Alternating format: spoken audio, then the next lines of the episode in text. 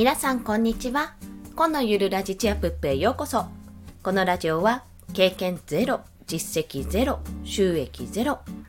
2児のママが長時間労働の夫を雇うためゼロから始める収益化ノウハウやライフハックをお届けします。はい。これ2回目なんですけどさっき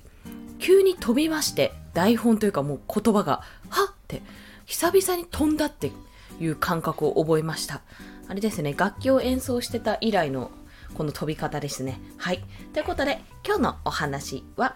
情報発信する人が日記をつけると得する3つの理由についてお話をします。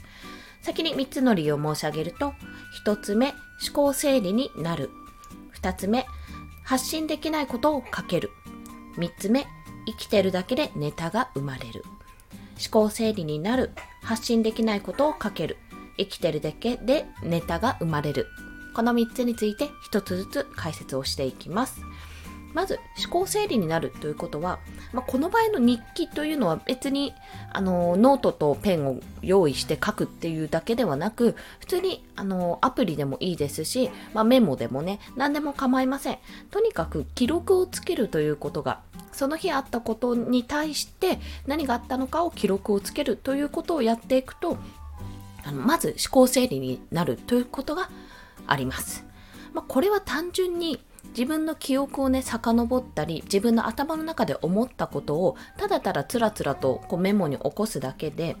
まあ、自分が何を考えていたのかとかあこの時こういうことあったよなってあそういえばその前にこういったことあったよなっていうような形でどんどんと思い出せるようになっていくんですね。でそれがその時感じたこととか考えたことから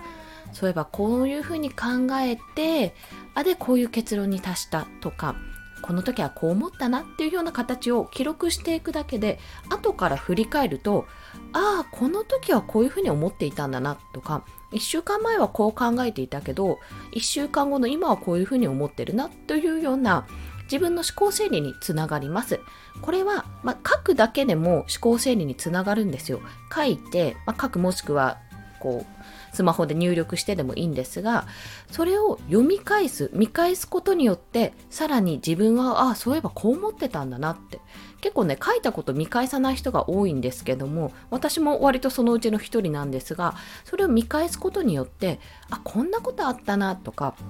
あこんな風に考えていたなってあ少しずつ成長しているなっていう風に成長を感じたりあ1ヶ月前と同じことを思ってる。これちょっといいのかなっていうふうにね、あれ？これ大丈夫かなって自分のね、あの、立ち止まっている自分も、にも気づけたりするので、こういった思考整理になるという意味では、この日記をつけることをお勧めしています。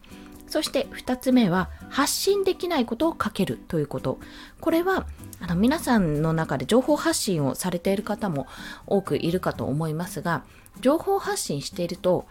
これは人によりけりかもしれませんが、これは完全にプライベートの話だなとか、ものすっごく感情が高ぶっている時、まあ、もしくは落ち込んでいる時で情報発信とかツイッターとかもしくは音声配信でも発言することが難しくないですか？というのはやっぱり情報発信って一種のこうお店のようなまあなんていうか外面なんですよね。言ってしまえば。外面なのでそこに対してあ今マジへこみおつみたいなことを書いたとしても正直だからなんだって話になるわけですよ。もしそれが自分がもっと、うん、例えば有名人とか芸能人の方でもう今日はめちゃめちゃへこんだもう今日はあったかい紅茶にたくさん砂糖入れて甘い紅茶飲んでテンション上げようとかだったらもしかすると、え、何かわいいとかなるかもしれませんけど、一回のね、一回の何でもない、何者でもない私みたいな主婦がね、あ今日へこみんぐみたいなこと書いたところで、慰めてくれる優しい方はいるかと思いますけども、まあだからなんだって話になってしまうわけですよ。そこは。だからなんだなんですよ。で、そういったことってでも話したいじゃないですか。まあ、それは周りにいる人に家族とか友達とかに話せばいいって思われる方もいるかと思うんですが、まあ、私みたいにねこう日中基本的に家に引きこもりっていうような状況だとなかなか話せないし、まあ、そんな愚痴もはあって思いながらこう消化されていく。自分の中でこうもやもやとして残っていくってパターンが多いかと思います。まあそんなね生きどころない生きどころのない思いはねできればあの近くにいる人に口に出して伝えた方がいいんですよ。本当は吐き出した方がいいんですが、まあそうもならない時に、こうやって日記をつけることによって、こんな風に悲しいことあったと。こんな風にイライラした。ここがダメだった。あれがダメだった。ここすごく羨ましいと思ってずるいなって思ったとか、そういった感情面ですね。特に言えない感情面の部分を書くことで、やっぱりまずすっきりします。思考整理にもつながると最初に言ったんですが、プラス感情を出すことで、こう客観的に自分を見ることができましてそこであなんか自分ってこう思ってたんだなってこう落ち着けるんですよね。お腹がこう、お腹というんですかね、胸、胸か？なんか腹が落ち着くと言いますか。ちょっと、ああ自分こうだったんだな。よし、じゃあ次から頑張ろうっていうような形に気持ちの切り替えにもなりますし、またね、それをまた見返すことで、あ、そうそう、こんな風に思ってた、思ってたって思って、感情とともに記憶が蘇って、なんかそんな自分客観的に見て過去の自分なんかこんなことあったなみたいなあこうやって今は解決できたなっていうふうにも思えるのでもしよろしければ感情がね特にブレブレになる女性の方とかはね特にホルモンの影響で結構月に一度は感情ブレブレになるかと思うので、まあ、そういったことをね解決するためにも一つ日記をつけるということをお勧めしております。で最後に生きているだけでネタが生まれるこれはですねあの今日合わせて聞きたいのリンクに貼ろうと思っているんですが、えっと、ハーチューさんの書籍で、ハーチューさんの書籍ですね。ちょ噛んじゃいます、これね。えっと、自分への取材が人生を変えるという本がありまして、まあ、そこを実は私はそれを読んでから日記を始めたんですけども、私の場合はアプリでサクサクっと本当に思ったことをもう箇条書きというか文章でたったたったたった書いてるようなあの日記なんですけども、これをすることで、本当に生きてるだけでネタが生まれるんですよ。本当ネタに詰まったり、はあ、なんかどうしよう自分ってどうしようもないなとかってへこんだり、いろんなことがある、あるんです、毎日。思うことがあって、それを一日の終わりに、まあ、寝る前にカッカカッカ入力するんですけども、それをね、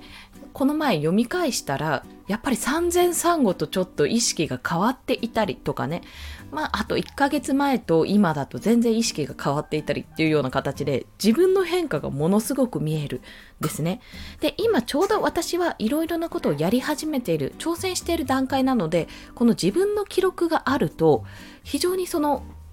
記録、要は、うんと、こう例えば音声入力、音声入力じゃない、音声配信の1日3放送して、だんだんだんだんこう数字として伸びていく結果も私は記録としてつけているんですけども、そういう形で目に見えるその感情の変化とか、自分の思考の変化ですね、そういったものが見えてくるようになります。そして変化した後って、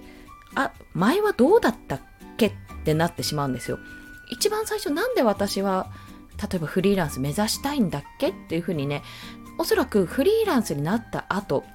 とか何かを達成してしまった後って一番最初の気持ちを忘れてしまうんですよ。忘れがちになってしまう。ということはやっぱり何かしらの形でこうやって記録を取ることによってあそういえばこんな気持ちだったなって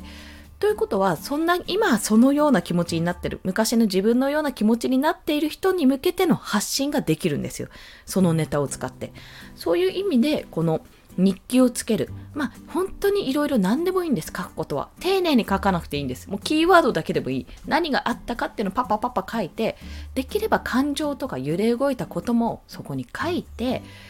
記録をしておくと、本当に後から見返した時にあこんな風に思ったあこういう風に考えてたから自分はそういえばこういう行動をとったんだなあじゃあこういうことを今度は話してみようっていうような形でコンテンツ作りにもつながっていきます。ということで本日情報発信する人が日記をつけると得する3つの理由1つ目思考整理になる2つ目発信できないことを書ける3つ目生きてるだけでネタが生まれるこれについてお話をしました。最後に合わせて聞きたい。こちらもすでに申し上げましたが、自分への取材が人生を変える。ハーチューさんの書籍ですね。こちらですね、あの何かを成し遂げたいとか何か夢があるなとか、